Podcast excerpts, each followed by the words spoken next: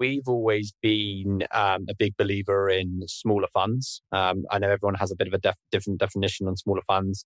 Ours is between 70 and 250 million dollars, I would say, as a sort of uh, sweet spot. And generally, we're in those funds. We're trying to be anywhere between five to 10% of that fund.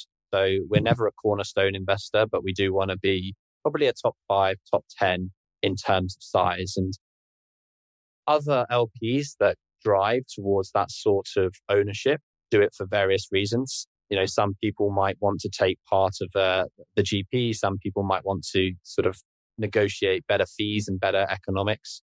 We do it for uh, the sort of co-investment side of things and making sure that we have a close relationship with the with the funds that we back. So, you know, one of the key things that we look for when we go into a fund is how collaborative they are and how you know much they they do co-invest with their LPs.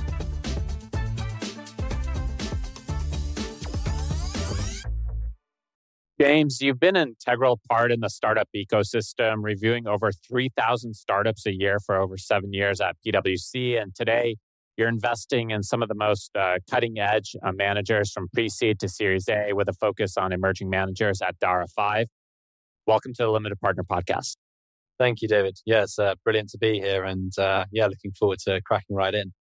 Let's start with uh, at PwC. As I mentioned, you you evaluated so many startups. What did you do at PwC, and what did you learn there? Something I wanted to do very quickly in my career was spend time with early stage companies, people who like to take risks, who are dynamic. So I first started that through PwC's corporate accelerator, you know, working with companies on sort of a commercial front, and then a little bit later on in more of a sort of investing capacity and helping companies to do their sort of Series A, Series B financing roles. And so I guess in those sort of capacities, what I was doing was no really different to what a, a venture capital associate, venture capital analyst is doing on a day to day basis. It's looking at market trends, seeing where the activity is highest, where, where venture funding is going, and then starting to look at companies on a sort of qualitative and quantitative level. And so that that that assessment does change depending on what type of uh, and what kind of stage company you're at. And David, I'm sure you're very well versed in this in this yourself. Um, but you know, on the early stage side, we we would often look at kind of things on the qualitative side. It would be much more to do with the people involved, whether those entrepreneurs have been ex entrepreneurs themselves, whether they had got people within them in the team that really genuinely understood that problem. You know, had they come from that background? Had they come from that sector and experienced it kind of firsthand? And only when you were kind of, I guess, getting to sort of a Series A, Series B sort of stage funding company would you be able to look at things on a more of a quantitative stage. So, yes, you'd be looking more into the metrics, the KPIs, the backers of the business.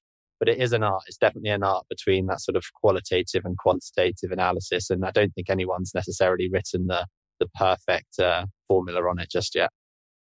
Well, you, you might have not written the perfect one, but I'm sure you got a lot of learnings. Uh, let's let's double click on that. What are some um, non consensus things that you learned at the early stage?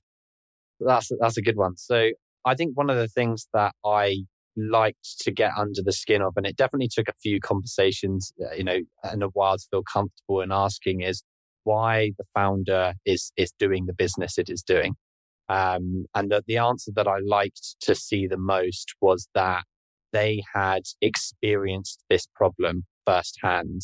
You know, I think there was, uh, there's definitely been probably too many companies founded over the last three, four, five years because it was seen as a, a bit of an exciting, easy thing to do. You know, capital was readily available. People were ready to jump ship into a startup. And so I don't think too many people thought about the longer term reasons why they wanted to know, do that startup. And so one of the things that was, it took a bit of time to, to learn how to, you know, identify the people who are doing it for, because they like to do it and the people who they wanting to do it. But you want to find those people who have those obsessions, who day in, day out are thinking about this. They're the people that are motivated, that you can trust in. You mentioned obsession. The way that I like to put it is I look look for entrepreneurs that can't opt out of starting a company versus opt in too many people, especially in bull markets. You have the same thing in other industries like crypto. They come in just to make money. The reason you really need to be obsessed with the opportunity and, and with the problem is for two reasons. One is the opportunity cost. There's always going to be a new shiny object. And like a dog chasing the next car, you're going to end up chasing the next car in the next bull wave. How many of these crypto investors have now become AI investors? How many of these crypto entrepreneurs have become AI entrepreneurs? And that is not a recipe for success. The second aspect is having this obsession, having this non financial incentive in order to solve a problem helps you get through the dark, dark times. Every entrepreneur goes through dark times, whether it's Elon Musk or whether it's a first time entrepreneur doing a pre seed opportunity. And having that extra umph or extra uh, motivation to solve a problem is really critical for the long term success of the, of the startup.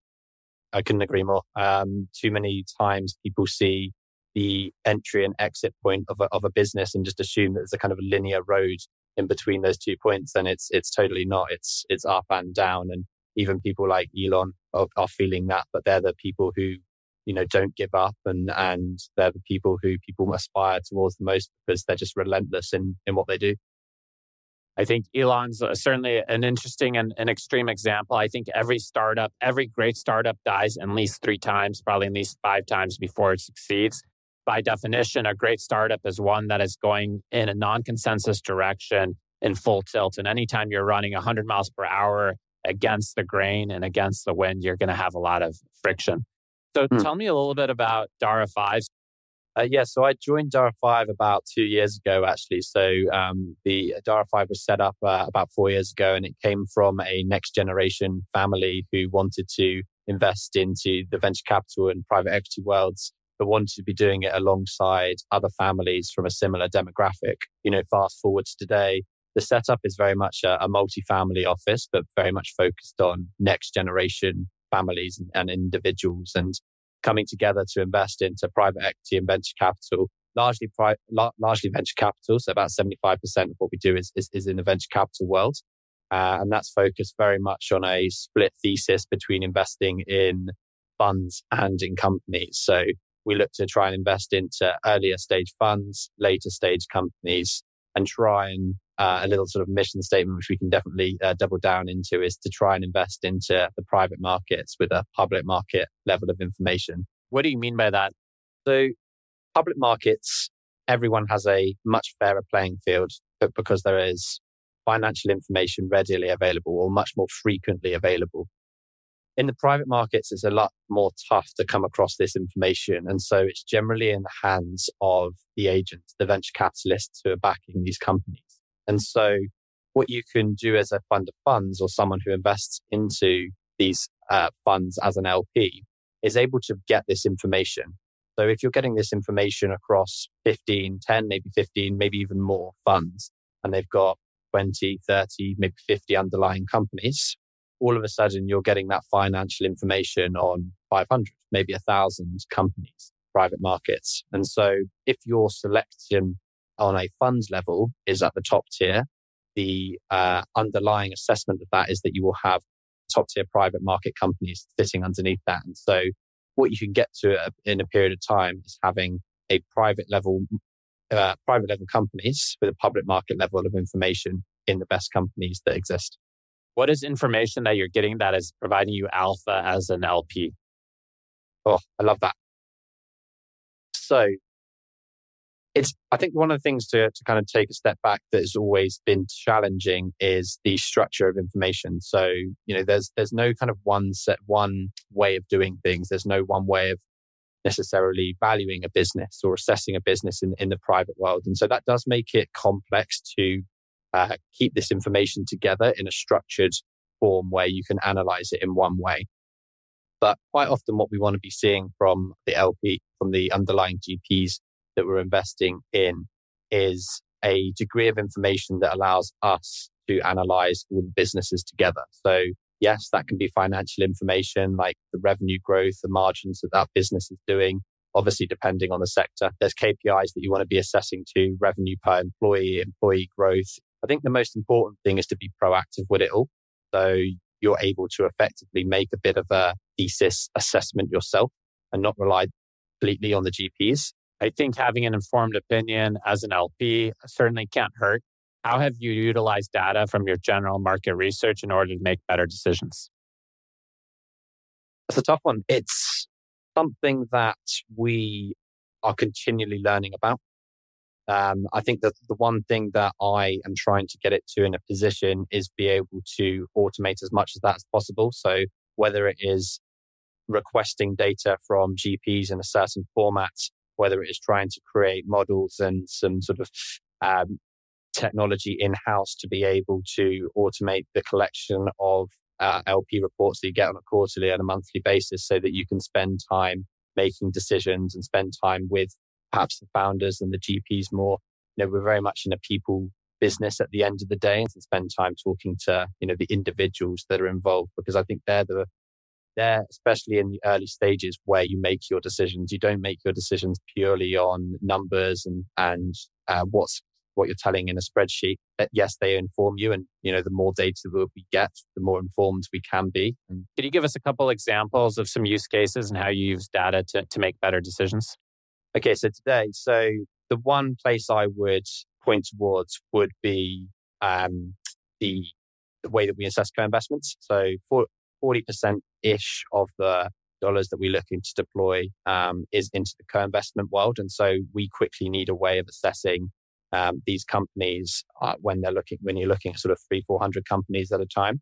So we will ask for um, information on those companies that we can put into a structured format, metrics around the revenue growth of the business, what their sort of average contracts look like, the metrics, the margins involved in those companies, the amount of employees that they have, and then we can make some sort of back of the um, cigarette packet calculations around sort of revenue per employee. These allow us to see how those are updating sort of on a quarterly by quarterly basis. Having sort of close relationships with GPs allows us to be able to get that sort of level of information. I think it would be a little bit different if we were, you know, a 250k check in a 200 million dollar fund. Having a sort of closer relationship with these GPs allows you to get this information in a format that you want so that you can see which companies are growing most quickly and which companies that you should be tracking ahead of time so that if co-investment opportunities come up, you're ready to sort of pull the plug straight away. I do want to get into your check size, but first, I have a really great co-investment for you, James. Uh, it's a great entrepreneur. It's a hot company. It's amazing. It's the best portfolio company I've ever seen. How do you evaluate that?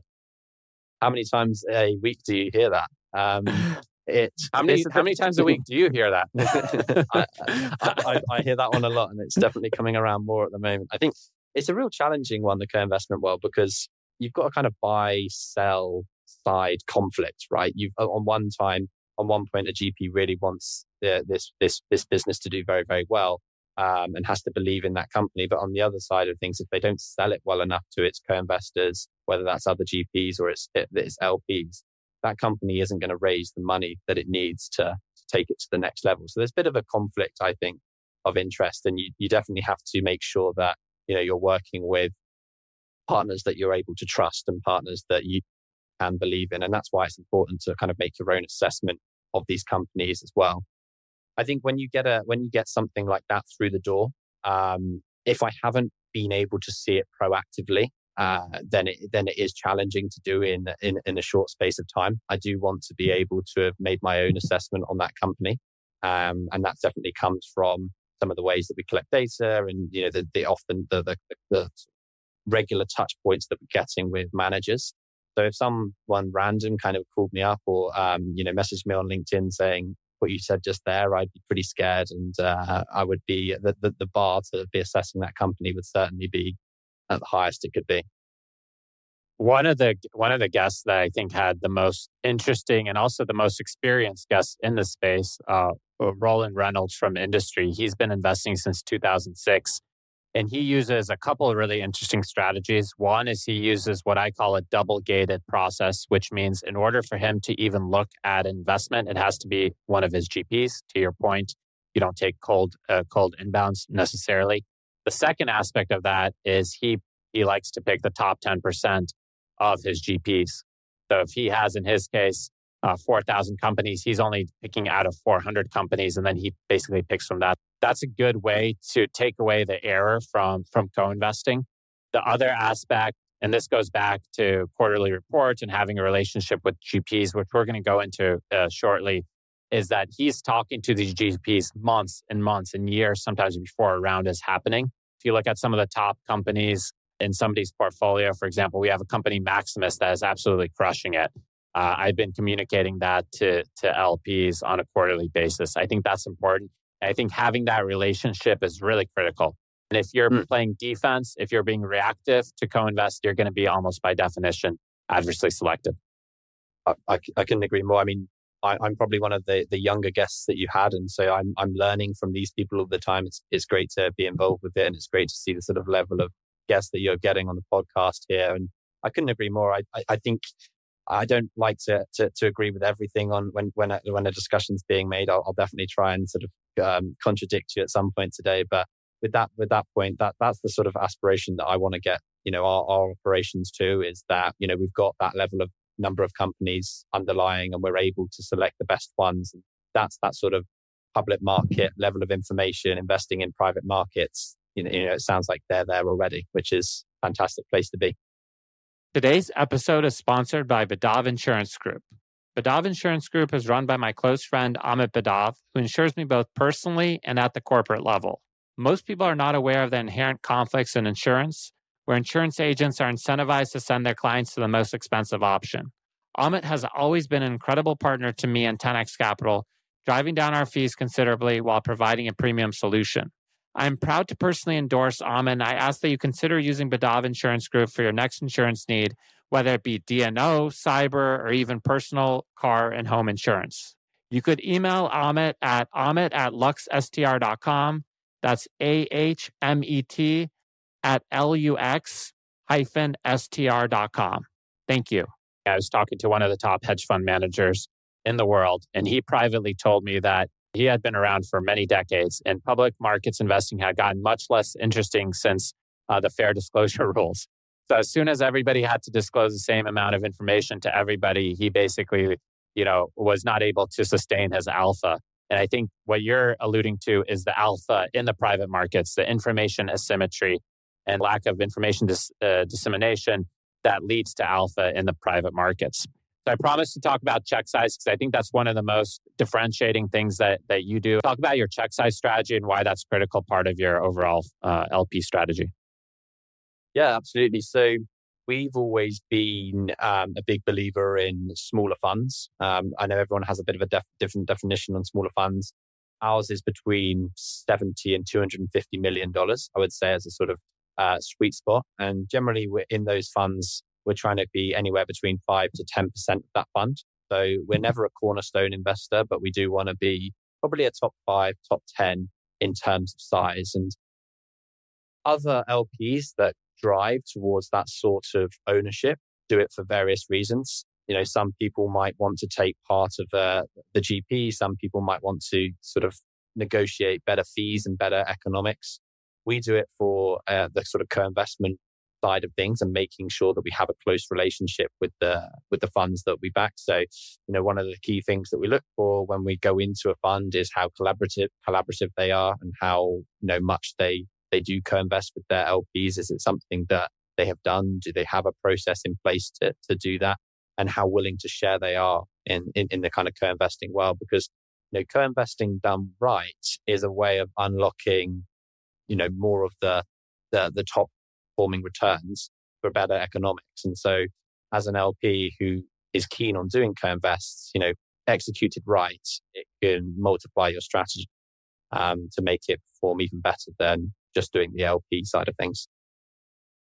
Let's talk about the life cycle. Let's take it really granular. Let's say you invest it in my latest fund. Congrats. It was highly oversubscribed. Congrats, James.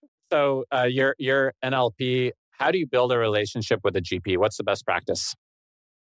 Yeah, I, I love that question. I haven't actually been asked it too many times before with prospective GPs, and um, maybe maybe they should have done because it would have prepared me a little bit more for for, for that answer. But I think I, I, talked about this on LinkedIn a week or so ago. I, I, too many GPs only talk to you when they are at a critical moment in their fundraising journey, and so you know fundraising is a long long term game, whether you're a founder or whether you're a GP, but particularly on the GP LP sides, because you know your fund is open for a year and you know in two or three years' time that you're going to be fundraising again.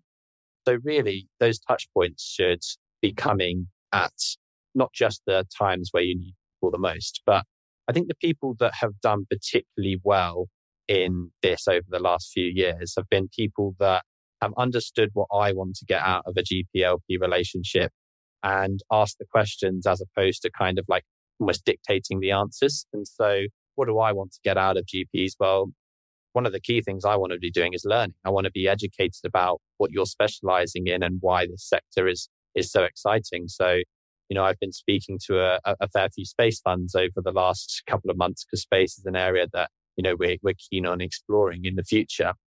And you know, this is an area that I don't have that much uh, background in. I don't, I don't have any sort of large level of information coming to me prior, prior to these, um, prior to speaking to these GPs. And so, yeah, that educational piece is important. Um, having casual conversations is amazing. Conversations without an agenda. Um, seeing people in person is, is obviously very important if you can get those touch points and, and just understanding like if you are in the same sort of category as each other. Um, you don't have to be perfectly right for each other on day one, but are you within a sort of, are you within the parameters that you might, might one day, you know, right for each other? And if, if you are, then they're the people and they're the conversations that you need to be double downing on and speaking to as, as casually, but as often as you can and, and making sure that those touch points aren't, you know, overly um, exertion on the, the LP that you're speaking to, but um, you remember at the end of the day.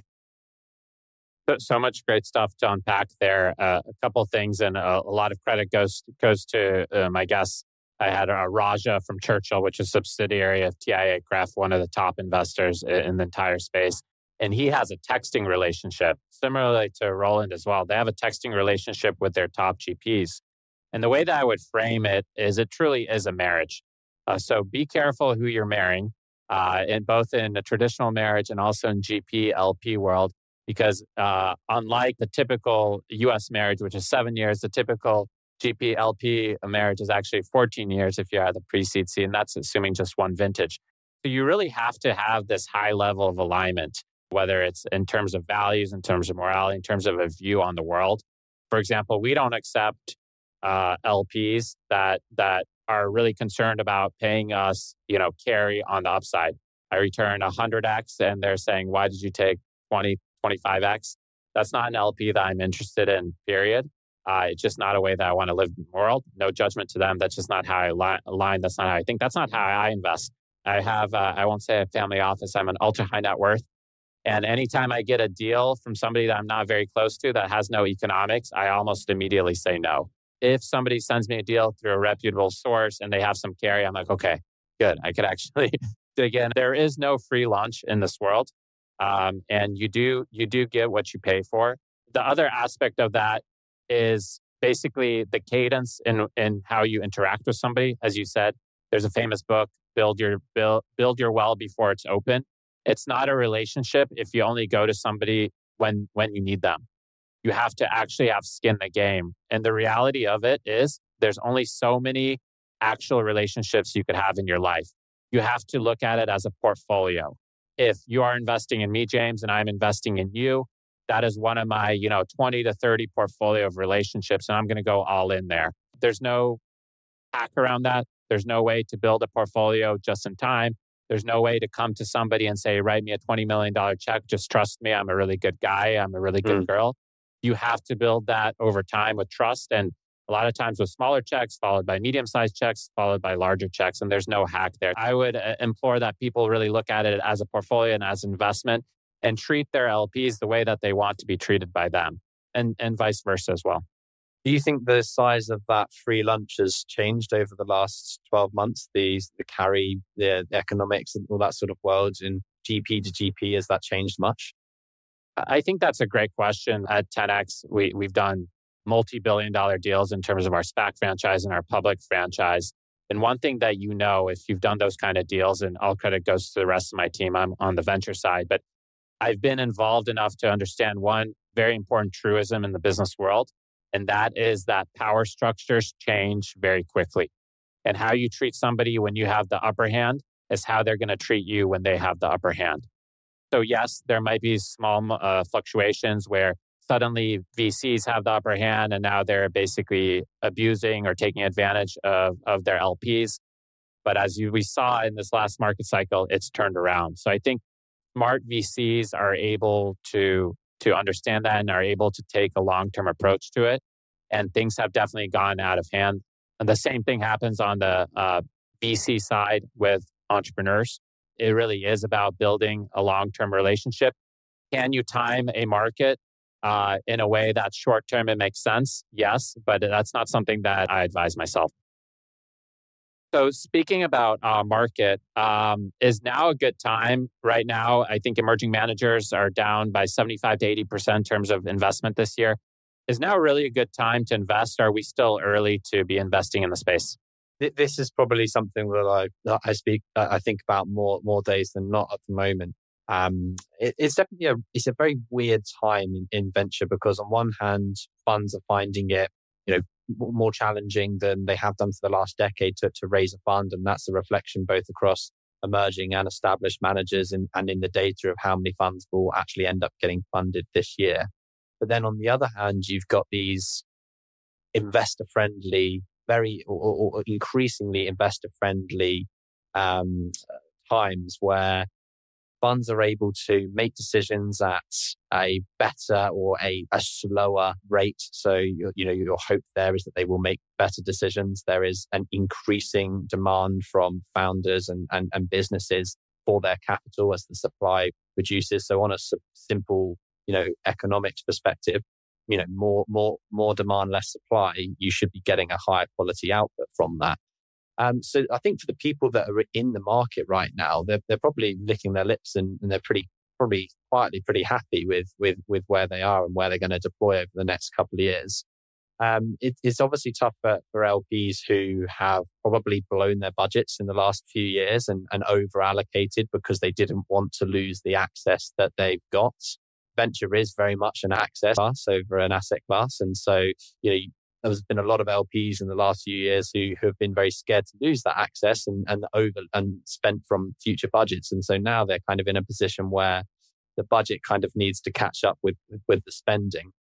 You've obviously got a, that kind of liquidity um, side of things as well, where people haven't necessarily got the liquidity that they've wanted out of some of their private market deals in the last few years. And so their private market position looks quite heavy on, on, on paper. So I still believe that 23 to 25 are fantastic years to be um, investing, um, but you've got to be investing sensibly as a as a GP, and you know you've got to obviously be able to have the capital available to to allocate as an as an LP, which unfortunately not everyone does right now for for various reasons. You mentioned deploying capital as an LP. Institutions, although they have gotten overweighted, are more disciplined than traditionally single family office, multifamily office. How do you advise your families uh, that, that you help invest? How do you advise them to, to deploy in venture? What's the best practice on a typical market cycle? The beauty and the sometimes the frustration in the, in, in the family office world is that ultimately people do make the decision themselves and, and they can be impulsive. Um, that can be the, the, the, their downfall, but it can also be the way that they win as well. Um, there's no, there's, there's definitely no one size fits all in, in this world. Um, and there's no, there's definitely no one size fits all when it comes to venture. I think in the venture world, if you're doing it yourself, you need to be under investing in things that you understand, or certainly in sectors that you know you you you have experience in. If you're doing it on on behalf of someone else, or you're doing it with others, then you know that experience doesn't necessarily have to be there generally when if you're going into earlier stage companies or earlier stage positions i would always want to be doing that through a fund manager um, there's such a there's such a qualitative of large volume of qualitative information you have to analyze there that unless you are really plugged into how a person works or a particular sector you're not going to do that right on your own um, you know I, I spoke to a, a company today who, who, uh, you know, we've, we've spoken, I think, three times now. They're at the seed stage. This is the third time they've pivoted their model. It's working. Now they are, you know, they're getting paid customers. The growth that they're experiencing month to month for the last six months is finally there.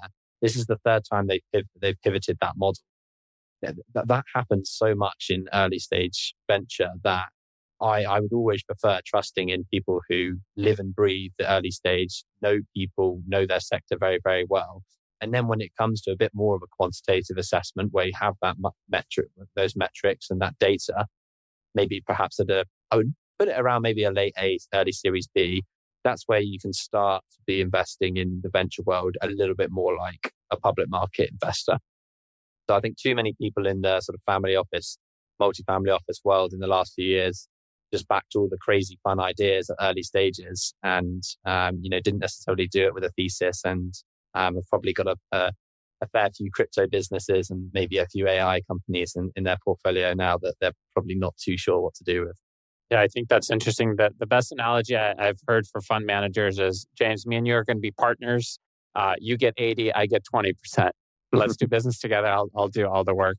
I think there's a lot of wisdom in picking managers. If you look at venture capital, it's power law driven, uh, meaning it's basically binary. The best investments at Jason Calacanis on, he turned $25,000 into $100 million, uh, 4,000x return on Uber. Now, that's exceptionally unlikely, but does happen. And there's been many uh, 1,000x plus returns. Or the median return in venture is roughly 10%. 9 to 10% is what people have told me. So if you just kind of do it uh, on the whims and you don't have alpha, you don't have access, as you mentioned in venture, you're going to likely get a 9 to 10%. If you do it systematically, if you do it intelligently, the mean in venture is 50%, roughly 45 to 50%. There's two da- different data sets I've really looked at. So you either get 10% and get 100%, or you pay, you get 45 to 50%, pay 20%, maybe pay 25% for, for premium manager, and you pay on the profit. It's a kind of no brainer to use fund managers to access venture specifically. We could argue on the public markets, we could argue on index funds and all, all of that, but that is not the purpose of this podcast. Uh, the purpose of this podcast is, though, discussing things like co invest. And I, I want to double down on that because I think you do have one of the most uh, interesting programs. So, what is an ideal co invest? You talk about, you know, you want to go with your managers, you talk about wanting to but what are some signals? Uh, are you ever using signals? How, how much of it is Sequoia is doing a Series A, they're investing for the first time, I'm interested, versus this is a really interesting strategy? Tell, tell me about that and t- uh, tell me with as much detail and granularity as you can. Yeah, absolutely. So the data doesn't lie. If you follow the big players more often than not, you are going to perform well. I spoke to a business uh, last week. They're a business called Signal Rank. A very, very interesting company. They uh, do the pro rata rights for GPs who are unable to, to do them themselves. And um, they have a sort of economic structure that looks similar to a company doing a, or a fund doing a co invest together. They've put a very interesting data set together that shows a top 100 seed fund has a roughly about a 2% chance of hitting a unicorn. But if that business hits a Series B, that jumps from 2% all the way to 24%. So there's no denying that if I'm a co-investor with one of my early stage funds and a Sequoia or an Accel comes in to do a Series B, I'm definitely going to be interested in that company because it's got a one in four roughly chance of becoming a unicorn, which is pretty, pretty good, like thrilling strike rate. Now, that's one side of things. Um, the other side of things is, is doing things that you know you'd have a genuine interest in. You've met, met, perhaps met the founders at one of the AGMs of your funds, and you've been able to strike up a pretty good relationship a little bit over time. I'd say the first piece that we just talked about there is kind of like short term co investing. Long term co investing is where you're able to kind of make a bit more of your own um, thesis on things. You're perhaps almost acting a little bit more like a growth stage VC yourself and you'll be able to take things on a kind of more macro level of okay understand the m- movements in that market you know taking your price and the number of customers that you could get totally understand the, the market that you're going for. Do i see a decent exit out of this? Is it an attractive exit in say three to five years if it's a series c series d company? If the answer to those things are yes then i'm going to be getting pretty excited about it. I think that you shouldn't necessarily always trust others to follow your signals. Um, but you, eh, but I think it's kind of a, a balance between the two. I'm going to put words in your mouth. Would you say that a Series A backed by Sequoia is more in, is is more risk adjusted or, or a better deal than just investing in an emerging manager? Is the co-invest for a high signal deal essentially more valuable than the manager investment itself uh, from a purely financial standpoint? So would I prefer to invest in a Sequoia backed Series A let's just say like a 3 million ticket or would I rather put 3 million into like a 50 million dollar uh, yes. emerging manager? Or 300,000 to 10 emerging managers just to Ooh, hold that's for very, that's very different. That's very I I would rather do the 300k into 10 for sure. If it was one on one I think I'd still rather the manager. Um, the, the Sequoia deal, yes, it's very attractive. It's a, a one in four chance, but um, the, the big fund returners are going to be coming from backing those emerging managers who are doing sort of pre-seed seeds, um, seed investments. So if, if I'm getting sort of 40 or 50 underlying companies for my money there, I think I'd rather take my chances on that. You mentioned 24%. I haven't heard that. Uh, I interview, I've interviewed over 50 people, recorded and non-recorded. I've never heard uh, anyone mentioned the 24%? Yeah, so this this comes from this company Signal Rank. It's their own personal data, and they've put a sort of algorithm together to calculate how the um, likelihood of a company reaching unicorn is changed between seed and Series A when being backed by a top 100 fund. So the data that they've got there says it jumps from 2% seed, so roughly one in 50 companies, all the way up to, to, to a surprising one in four. And so their whole piece there is that if you as a a G, I don't want to be bugging them too much, but we're not investors or yeah. um, haven't haven't um, haven't done anything not with yet. them yet. But not yet. No, they are. You know, so this is a kind of company that we need to be very aware of and to to take seriously because co-investing is great and you can you can increase your returns, you can reduce your economics, but it's a very manual process. No matter how much data you collect and how well those conversations go, it's still you know a task to do every time. And so there is going to be technologies to develop and improve that process. And, you know, this potentially could be one of those businesses. But I think if you, if you as a, them aside, just in the, in the, in the space more generally, if you're a pre-seed to seed fund and you're not able to take your pro rata rights, then you're not actually double downing on the performance that is right in front of you and, and will, you know, set you up for the next one, two vintages that you're, you're, you're planning to raise. You mentioned annual, annual general meetings, AGMs. We haven't yet discussed that. You're the first guest to bring it up. And, mm. and I'm curious, you've been to many of them. I only know of one a year. Uh, what are the best practices at AGMs? What are your favorite AGMs to go to? And what are the best practices? I'm going to start with my least favorite and the bad practices because I think that it's much easier to stand out as a bad one as opposed to a, to a good one. So what, what's the point of an AGM? A point of an AGM is to bring in your LPs, maybe some of your prospective LPs as well to show off what an amazing fund you are and how well, what a good year you had. They are not there for you to put out 20 of your 25 portfolio companies and have them present sort of 10, 15 minute pitches each and sit there sort of boardless for sort of three to four hours in an afternoon. That is definitely not the point of a of an AGM, and and I have seen that happen in in, in practice. Good a good AGM has sufficient time for the guests to converse with each other because if you think about the people you're putting into a room, it's a very very powerful room, and they're probably very interested in speaking to each other. So you want to have some guidance and some structure to the day, but the ones that I've seen actually be really, really interested and I've taken away some very valuable connections are ones where they give you time to be able to meet other people, mingle with, with, with each other because they're basically like a conference where there's a bit more of a sort of first connection feel to it in a sort of smaller group of environment where you know everyone in the room is is, is a pretty um, has an interesting background or represents someone interesting or is interesting themselves. So the whole a good AGM should feel like a small, refined conference, in my opinion.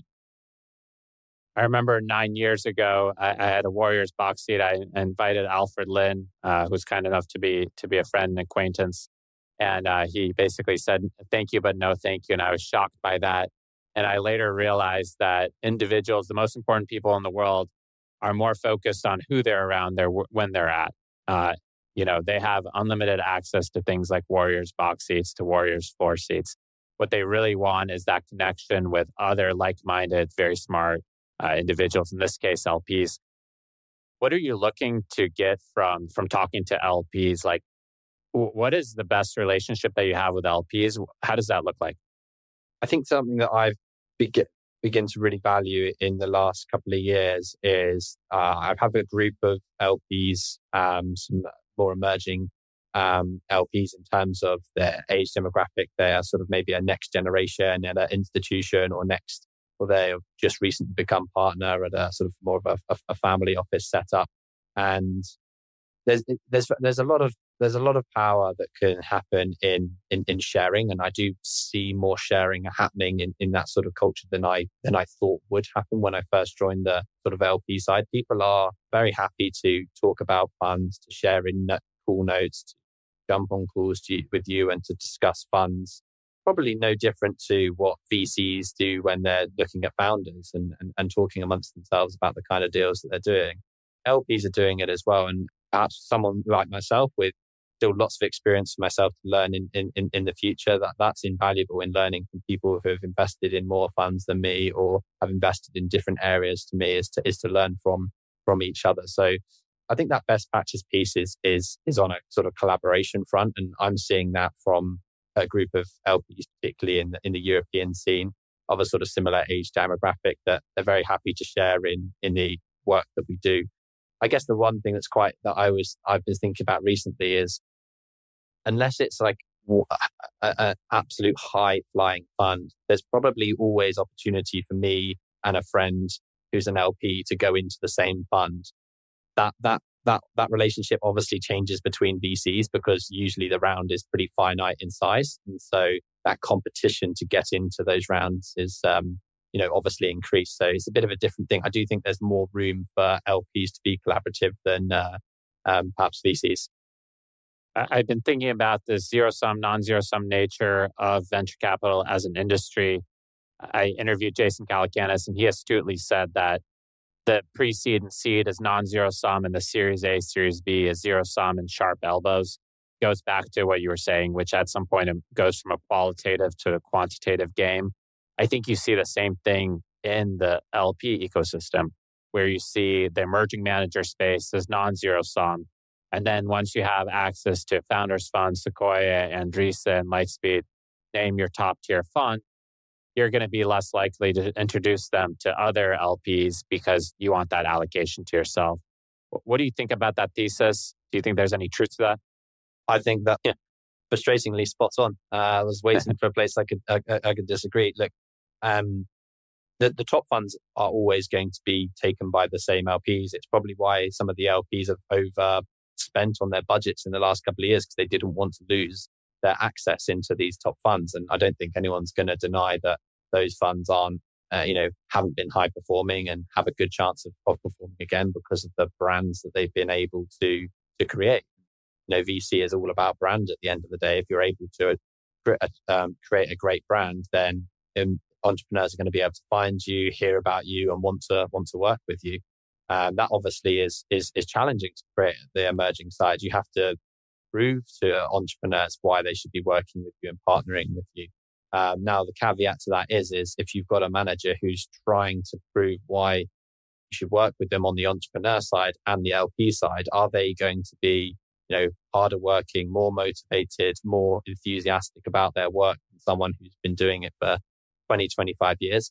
I don't know that that's again a qualitative answer, but you know, on a, on a person to person level, I look at those people and I, you can see it in their eyes, how much they want it and how much they're determined to, to, to make it work. So I think there's definitely a truth about um, there being more opportunity to collaborative to share ideas and perhaps end up both investing in a sort of emerging fund. Um, we, we, we want to be playing in that emerging fund area ourselves. So our, our perfect sort of entry point is probably a fund two, maybe a fund three, going up to sort of fund five we don't want funds to kind of be going too much larger. And often you see sort of funds do progress in that sort of fund size post that vintage. I think if we went into a Sequoia or a, um, a, a, a, an equivalent fund, we would just be kind of an, a, a, row on a spreadsheet on a piece of paper, right? We we would be a nobody, and that's because we're not putting a hundred million dollar check in, and and you know, the chances of us getting a a, a good co-investment program together with a fund like that is going to be very, very slim because we're, you know,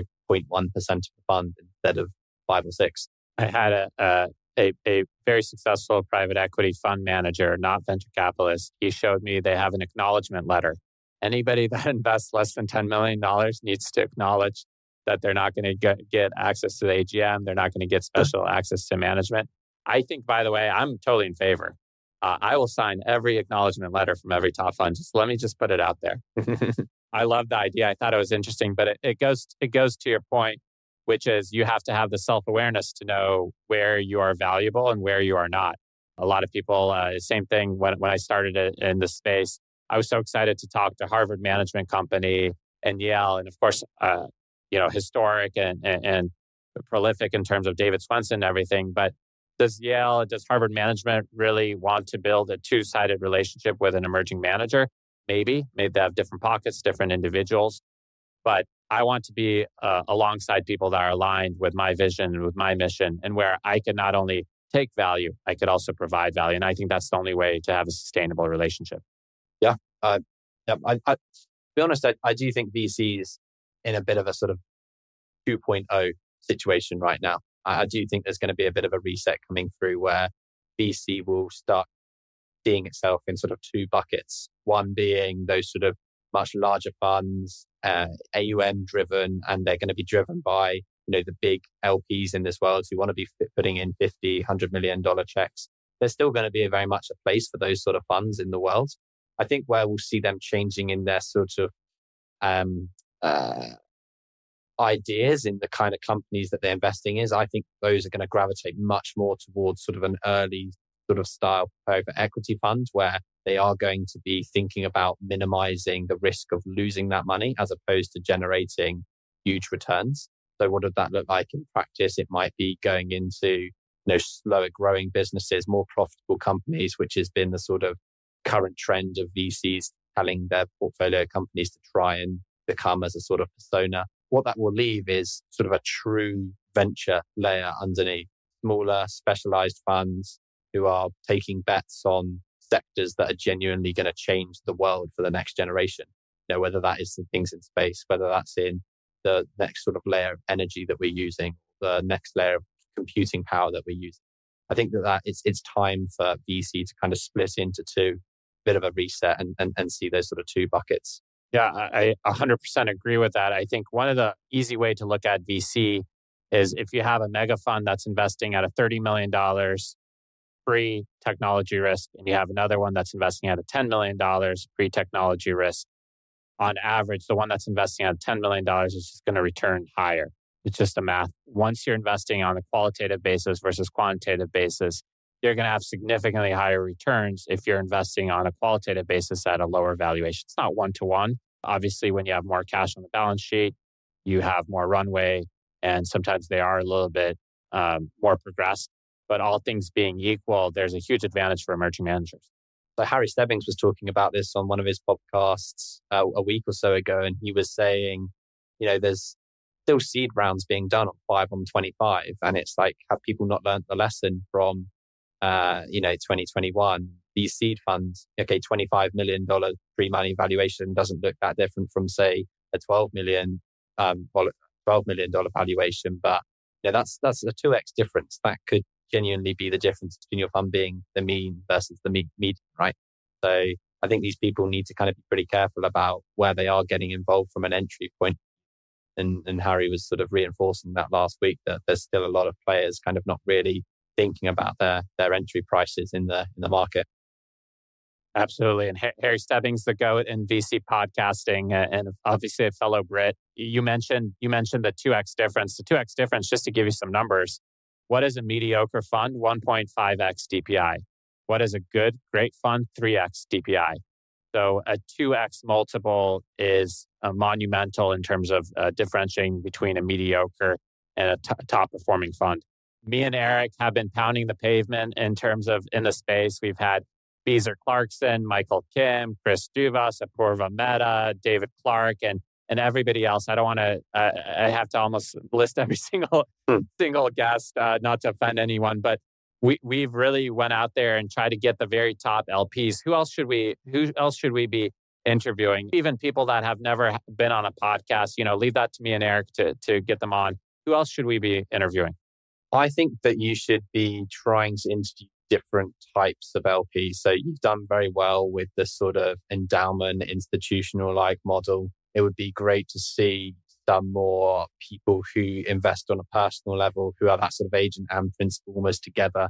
You know, perhaps uh, people who have been very, very successful in their entrepreneurial world or on the, on a family office front. There's some more that you can do in the in the European space as well. There's been some big fund of funds that have sort of been raised recently, like Isomer Capital. Um, there's there's other there's other LPs out there um, in in in the the European space that um, are actually being pretty attractive right now. There's a lot of US LPs who want to come over to Europe and, and sort of um, allocate over there. A lot of US funds are sort of opening London offices because they're looking at Europe, at Europe going, okay, well, you know, the quality of talent is is is equal here, um, but the prices of the businesses are, are cheaper. Yes, we have to work out the exit strategies for them. It's definitely not as good here in in the, in Europe as it is in the US. Um, but companies can go over or cross borders so much nowadays that we're seeing more and more people perk up interest in Europe. So don't don't disregard Europe. Let's see some more uh, some LPs on that side. We we definitely don't. Two of my favorite guests have been David Clark and Steve Chazen. Steve Chazen at Rothschild, David Clark at VenCap. Amazing guests and also amazing human beings. Uh, and, and, I would put you in that group as well. Although obviously you're younger, but you're you're on your way uh, to the same same profile. Um, it, has been a pleasure. Um, uh, you know, we went uh, we went off topic uh, almost the entire interview, and that's because you have such a wealth of knowledge. And I don't think that's a coincidence. I think diligencing three thousand companies a year for seven years ultimately experience is a numbers game. Um, and of course, at Dara Five, uh, you're, you're doing some really interesting things. You're backing some of my favorite managers. And I think you're approaching it from truly a relational standpoint, which I do think is rare. I really appreciate you jumping on the podcast. What would you like uh, our listeners to know about you or Dara 5 or anything else you'd like to highlight? Uh, anything else I'd like to highlight? Don't be scared of the emerging managers because every emerging man, every experienced manager was an emerging manager at one point in time. You know, A16 was an emerging manager in the early 2000s people have to start somewhere. Um, listen to ideas. Um, it's a people's people's game at the end of the day. If you take 10 calls, five of them might be terrible and a waste of time, but one or two of those 10 is going to be golden. Just to add a little bit on that, one is if you want access to the next Sequoia, you have to invest in the emerging manager space, or you could be worth $100 billion. That's true. Uh, or be a foundation. There's two paths. To be fair, there are two paths. Uh, but if you really want access to the emerging managers, you have to be in early. There is no free lunch when it comes to getting into top top venture firms. There's anywhere from two to five thousand emerging managers today. Uh, the good part about that is there's a lot of empirical uh, evidence of outperformance. We're not talking about hey, there's ten funds they're doing really good. Look at them. Uh, there's a lot of data driven um, empirical results from how emerging managers do outperform established managers. Some of those data sets come from PitchBook, Cambridge Associates, uh, as well as, of course, our friends at Alborn Partners. So there's a lot of data that empirically prove what you're saying. So uh, we we want to continue to highlight emerging managers during a difficult market cycle. Thank you, James. Look forward to uh, either meeting up in London or New York. You have an open invite, uh, and really appreciate you letting me go on and, and probe, probe your strategy at full. Thanks, David. Yeah, it's been absolutely awesome to be on and uh, looking forward to doing it in person next time. Thank you for listening to today's episode. We hope you enjoyed it. Erik and I have a special RFP to the community. Please intro us to any family offices, endowments, or foundations that are currently investing into emerging managers. All introductions which result in a podcast will receive a $500 Amazon gift card, as well as a special shout out on the episode. Not to mention, you will forever hold a special place in the heart of the LP introduced. Please introduce the LP to David at 10x Capital, 10xcapital.com, and do not worry about having us double opt in. We thank you for your support.